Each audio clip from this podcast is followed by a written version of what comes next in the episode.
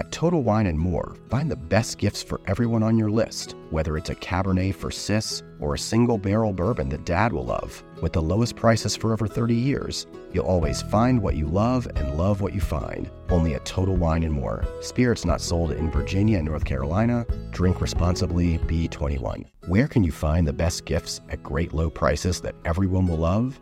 At Total Wine and More, of course, with so many great bottles to choose from.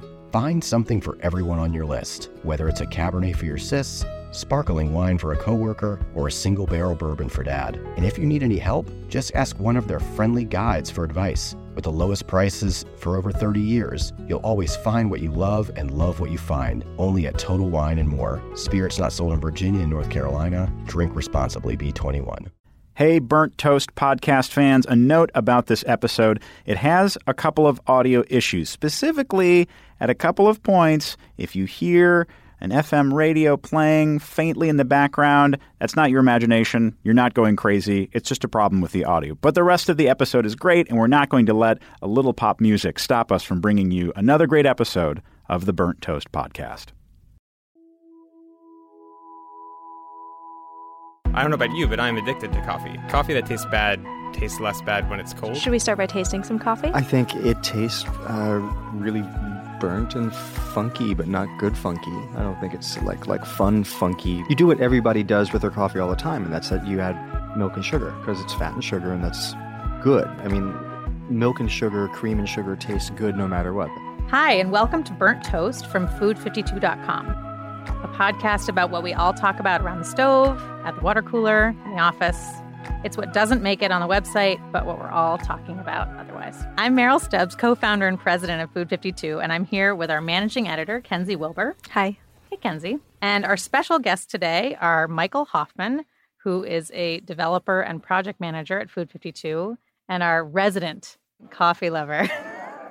You're a lover, not a fighter, Michael. Thanks Hi. for coming. Happy to be here.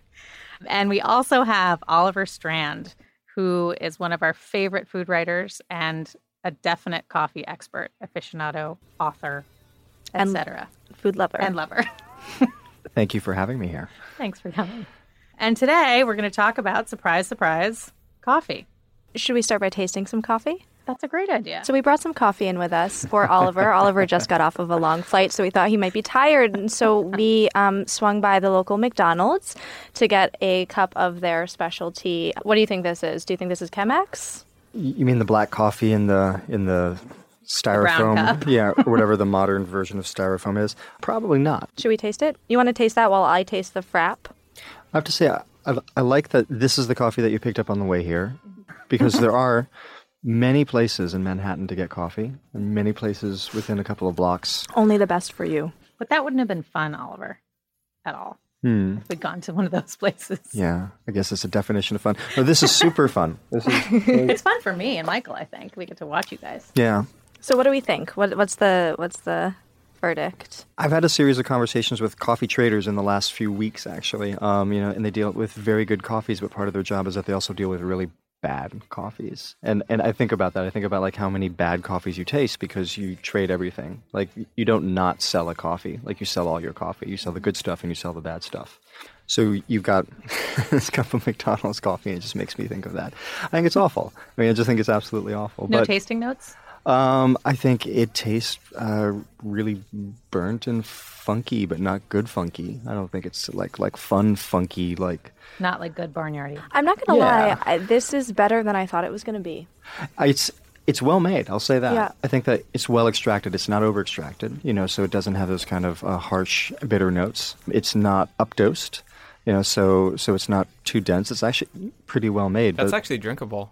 I'm like, I mean, it's it's not it's not doesn't taste awful. It goes down. can we can we say it's sippable? Sure. It I think you had a But- sip. I think we're all taking sips. Yeah, we are. I imagine that if you went to a McDonald's elsewhere in the country, you might get something that's very very similar to that cup, and that is impressive to me. I Yeah. bet, I bet you it's I bet you it's a really uniform product. You know, I- I'll be honest. When I'm in Paris, I'll go to a McDonald's and get coffee uh, because the McDonald's coffee in Paris is actually quite decent, and they put it in little ceramic cups. And What accounts for that?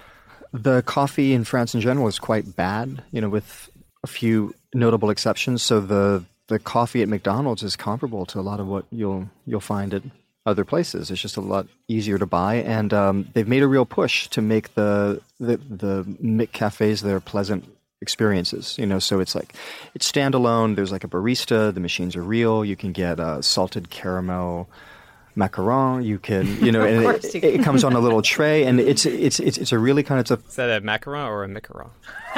Mick, Oh Mick macaron. Yeah. Yeah. it's good. It's actually really not that bad. So I want to get back to this coffee just for one second. Is do you have any tricks for making a really crappy cup of coffee better? Like you're in a train station, it's you know six in the morning, you're super tired, you have one option. Like how do you rep, how do you fix, how do you doctor up a crappy cup of coffee? You do what everybody does with their coffee all the time, and that's that you add milk and sugar because it's fat and sugar, and that's good. I mean, milk and sugar, cream and sugar tastes good no matter what. That's ice cream, it's pudding, it's creme brulee. Like like it's the base of kind of half of the dessert. So if you have coffee that's not good and you put pudding in that coffee, it's going to taste better than the coffee without without the pudding. Without simple, the pudding. yeah. simple logic. So, so I always drink my coffee black because I want to taste the coffee. When I don't want to taste the coffee, I put in milk and sugar. That makes me a snob or a geek or a nerd because many people put in cream and sugar just as a matter of course. That's that's what they do with their mm-hmm. coffee, but I don't. I, I drink my coffee black. And when I know You reach for the top olive oils and invest in the best pans. But in the kitchen, how well do you care for your greatest tool, your hands? When mine take a beating cooking and cleaning, which is often, I use Bag Balm to work its wonders on my poor, distressed skin. Created 125 years ago on a Vermont dairy farm, their soaps smell great and clean hands without stripping moisture, and their fast absorbing lotion means I can quickly get back to cooking. Treat your hardworking hands to Bag Balm, every chef's best friend. Use code FOOD52 for 20% off your order on bagbalm.com. Good through 2024. When I know it's not going to be good, when I see like the danger lights flashing, you know, so like this morning at the airport in Copenhagen, I was woke up in, Co- in Copenhagen this morning and I took a very early flight. It was a 6 a.m. flight.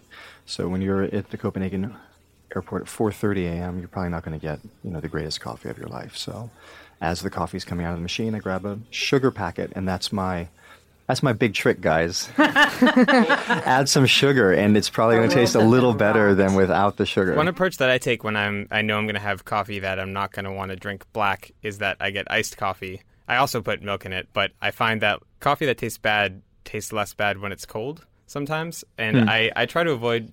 I don't like putting sugar in. I, I if, if it's coffee I don't like very much, I'll put milk in or cream. right? And then if it's a dire situation and it's really really bad, I might put sugar in.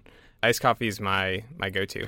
I think it's the extremes in temperature, right? I think Oliver, you told me this one time that when coffee is super hot, it's harder to taste Yeah. what's actually in it.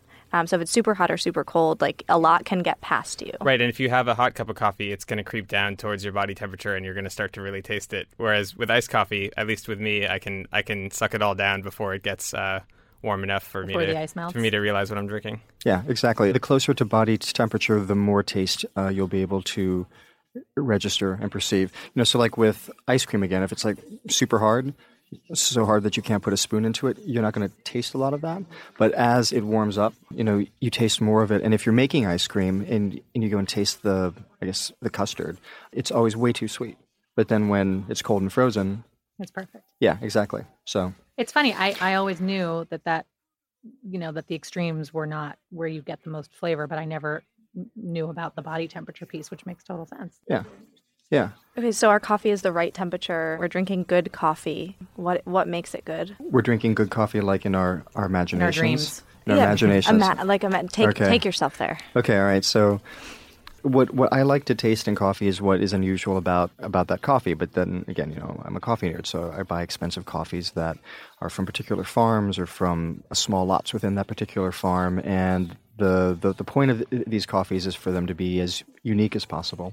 And uh, what's prized within coffee is um, a lot of bright notes and acidity. You know, so if you have what they call a high grown coffee, so high altitude, high quality, dense coffee, when you brew it and you brew it well, it's going to taste kind of like a juice, like a plum juice, or maybe like an apricot juice, or maybe like lemonade or something like that. It's going to taste more like a juice than like some dark roasted drink. I'm curious, Oliver, about sort of coffee versus wine in terms of like, is there ever a time where you just want a coffee that's going to taste not as interesting because you just want it to be drinkable the way you would maybe look for like a drinkable wine if you're if you're having a meal and not be so concerned you may not want something that's actually going to be super unusual Yeah. is that ever part of your mo or are you just past that like like if you want if you want a, a, a less complicated experience Exactly, at time yeah. yeah absolutely soothing. but i would say that like you know when you want that porch wine you want it to be a good porch wine Yes. you know you don't want it to be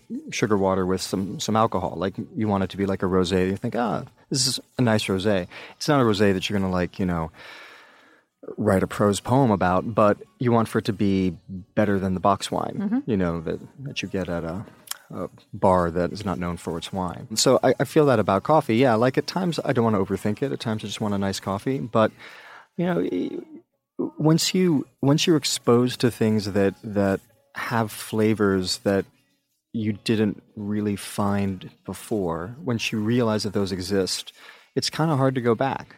I bet everybody at this table probably spends a lot of money on their chickens, and you buy them like at, at butchers that are hard to get to. And instead of buying a chicken for six dollars, you're buying a chicken for eighteen dollars. We all know the reasons why, because now we understand what goes into the husbandry of these of these animals and the feed and the hormones, and it's also the flavor. And that whole idea, like if you spend eighteen dollars on a chicken and you roast it well, it's a really nice chicken, and then you have like a you know, like a, a mass market chicken is just not as good anymore. So if if I'm at a bar and I get like a fried chicken sandwich and it's like a commodity chicken, I'm not going to be like, no, no, no, I'm not going to have this chicken. I'm going, you're going to go and eat it. You're going to put a lot of hot sauce on it and you're going to eat it. But would I go out and buy a commodity ch- chicken and roast it and say, wow, this is great? Like, I wouldn't. So, so yeah, I mean, it's this it's this curse, right? It's the curse of good taste. That's a great analogy with the chicken, but I think there's also this disanalogy between coffee and food where, like, I don't know about you, but I'm addicted to coffee.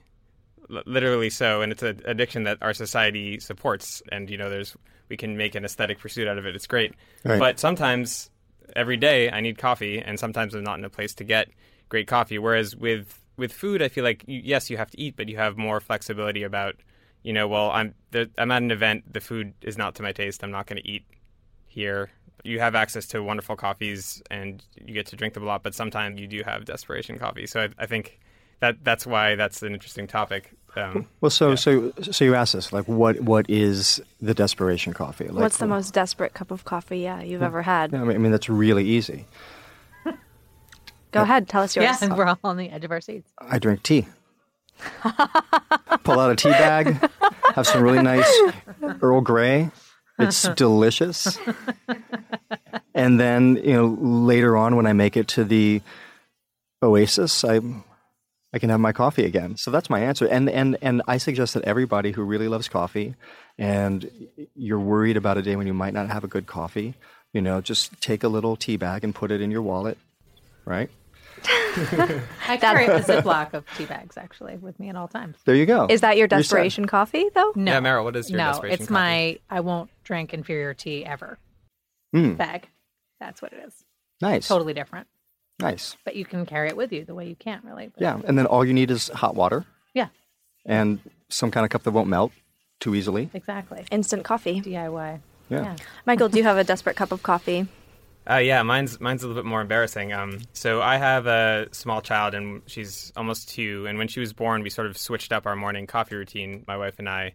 We used to make a Chemex every morning, and now we have a great automatic brewer, Bonavita brewer. Actually, we sell it on Food Fifty Two. Plug and, plug plug Yeah. and we have a we have a dosing grinder that that we have it set to the the weight we want, so it's really easy. It's great. So we have pretty good coffee in the morning without much effort. Mm-hmm. But some some mornings it's happened that we we're out of beans, and maybe there's maybe there's half a pot left in that in that carafe from from the day before. And I don't I don't know if my wife even knows this, but I've I've definitely gone to that day old coffee. It's not on a burner or anything. It's in a thermal carafe. Right. I'm we're not all the animal. we're all nodding in the you should studio see right Oliver's now. face right now But what I do is, going back to the, I, I get a cup of ice and I pour it over ice and I drink that, maybe usually with milk in it, and that that's that's my embarrassing desperation coffee. I gotta say that's mine too. Yesterday's. Wow. Yesterday's Two out of four. microwaved. Yeah, it's disgusting, but I mean sometimes know. I don't think I don't microwave it. I just yeah do it cold. But it's nose oh, Okay. to tail you're not wasting it's anything nose to tail. Well, I mean, I, as as as the father of a two year old, I mean, my my I, I experience that, that also, but like with food. I mean, how many times has have my has my lunch been like the little piece of avocado that my son Discarded. has decided he's no longer interested in. You know, so I totally understand that, but I would put that in that category. I, I put it like you know in the in the same classification as foraging from your child's uh, high chair, which I do No daily, shame. No shame. every day. You know, how else am I going to eat my oatmeal? So, Oliver, how do you brew coffee every morning? Do you have a routine that you stick to? Do you have equipment that you use every single time? Do you switch it up? I switch it up. Every morning I have two cups of coffee, that's it. I might have another one late morning. I might have one after lunch, but it's, usually two cups a day. There's a coffee savant named Mike White who once said, You love the method that you love. So whatever you're brewing with and it's going well, like you should go and stick with it. So if you have a Chemex and you're using the Chemex and it's tasting good, then then you stick with it until at some point, like you and the Chemex just have lost that. You that start magic. to grow apart. Yeah, exactly. You know, which which happens. You'll get back to the Chemex later on. So it's kind of like having a favorite pair of jeans, and you just kind of you go with the jeans, and you find that you're wearing the jeans like three or four times a week. As long as they don't stink, it's cool. You can do that. When when you say you have two cups of coffee in the morning, Oliver, Mm-hmm. um, is it is it how big is a cup of coffee? Between like seven and eight ounces or so. So so like two servings of coffee. So a little bit, a little bit smaller than our McCafe Frappuccino.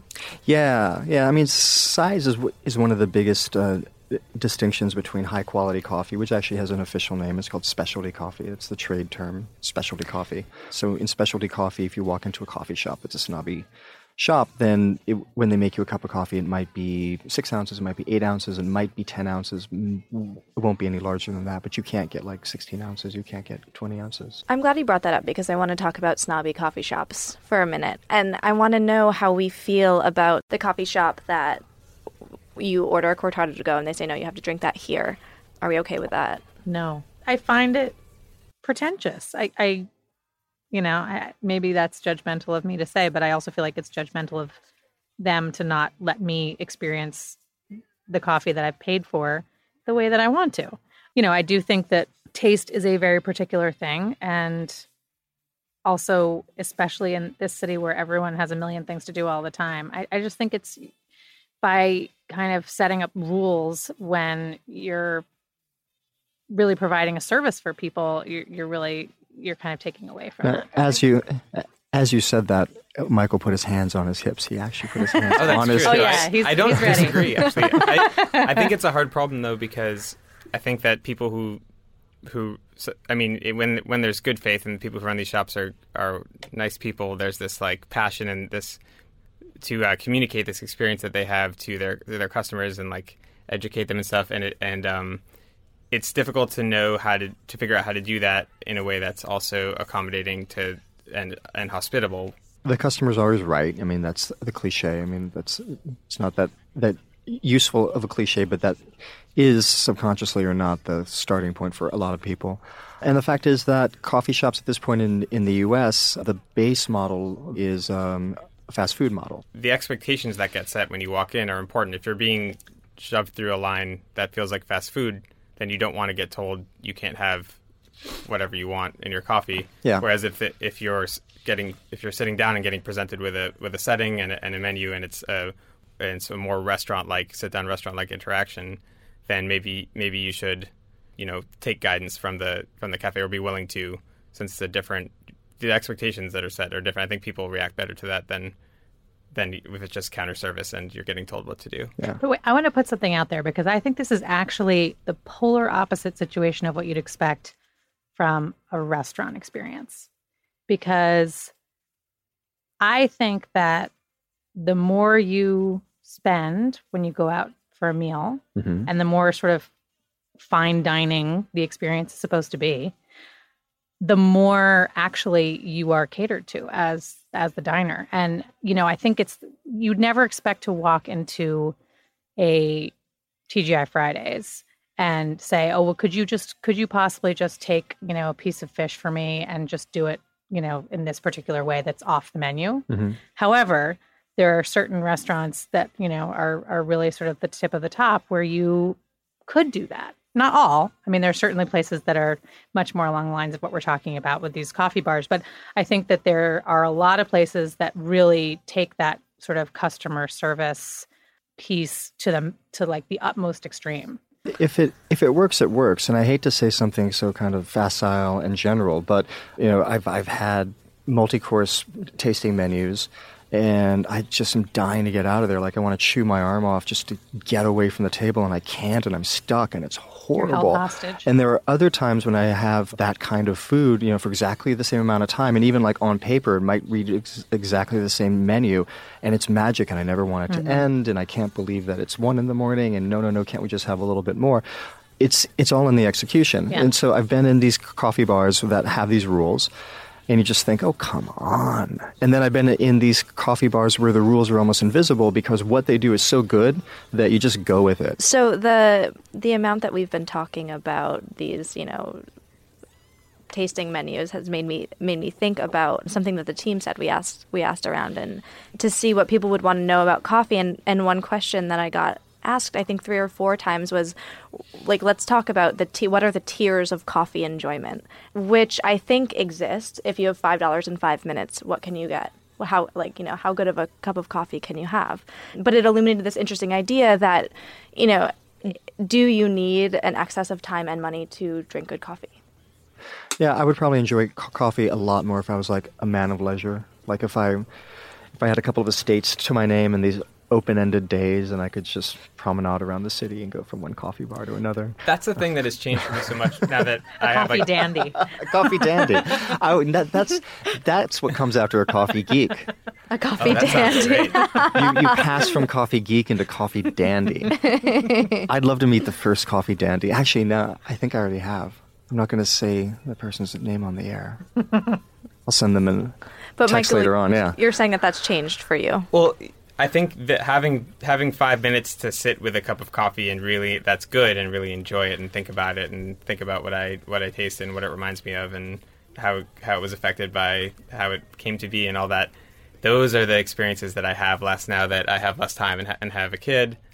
And I still I still you know do am, am able to drink good coffee relatively frequently, but but uh, often it's just like And sometimes "Oops, it was ten minutes and I haven't had any of it yet. You know. that kind of Yeah, and at times you get to say you you get to drink the same good coffee two days in a row. You just go and stretch it out. right? Well, I mean, if you start with good coffee, How bad can it be? yeah. I mean, I, I, I think that a lot of it, it depends on where you are and what's going on. And since you know, you've plugged your thing, I'll plug my thing. I, I contribute to an app put out by the New York Times called The Scoop.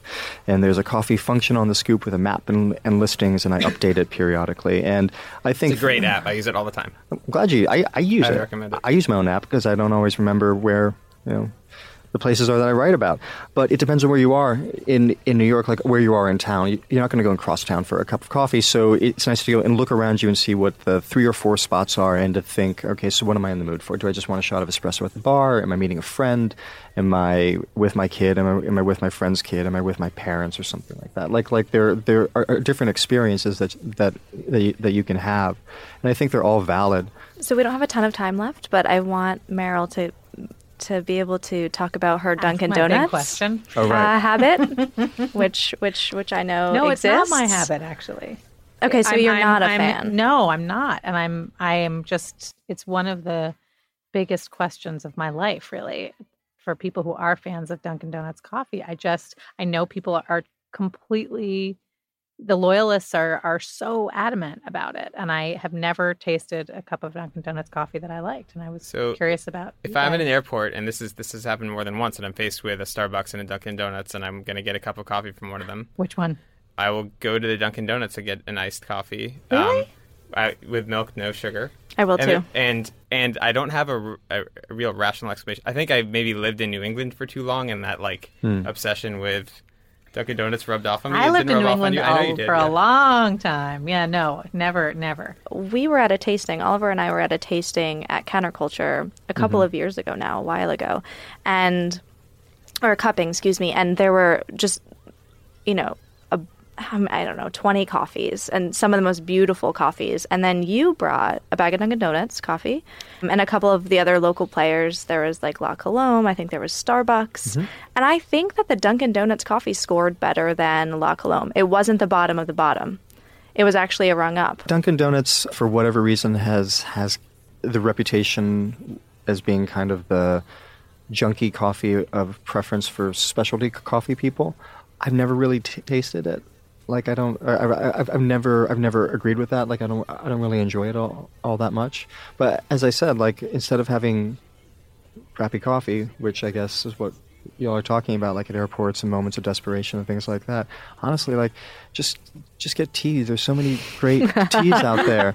tea I is mean, hot. talk about tea. Yeah. Tea is harder to mess up. I mean, we can go. There's there's a place up the street. It's called Macy's. We can go and get some tea if you'd like afterwards. I'll I'll take you there, and and, and I'll buy you little little travel packs. which is a really good place to wrap because now we're all going to leave and go to Macy's and drink some tea. Thank you so much for joining us today. Thank you for having for having me on in my my jet lag state. You were Yeah, still thank you. very enlightening, both of you. And there's more McCafe coffee if you want it on your way out. That's that's yeah. I might do that, or just go and stop by anyone in the McDonald's outside. And, Great. So that's it for this episode of Burnt Toast. Thank you so much for joining us.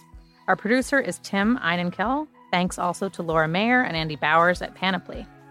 Please let us know what you think of the show. Our Twitter address is at food52, and you can email us at editors at food52.com. If you like the show, please tell everyone you know and subscribe to us on iTunes. If you have any stories about coffee or photos, we want to see them and know about them. So Instagram them and hashtag them with F52podcast. And then we will regram our favorites. For Michael Hoffman, Oliver Strand, and Kenzie Wilbur, I'm Merrill Stubbs. We'll talk to you next time. Thanks for listening.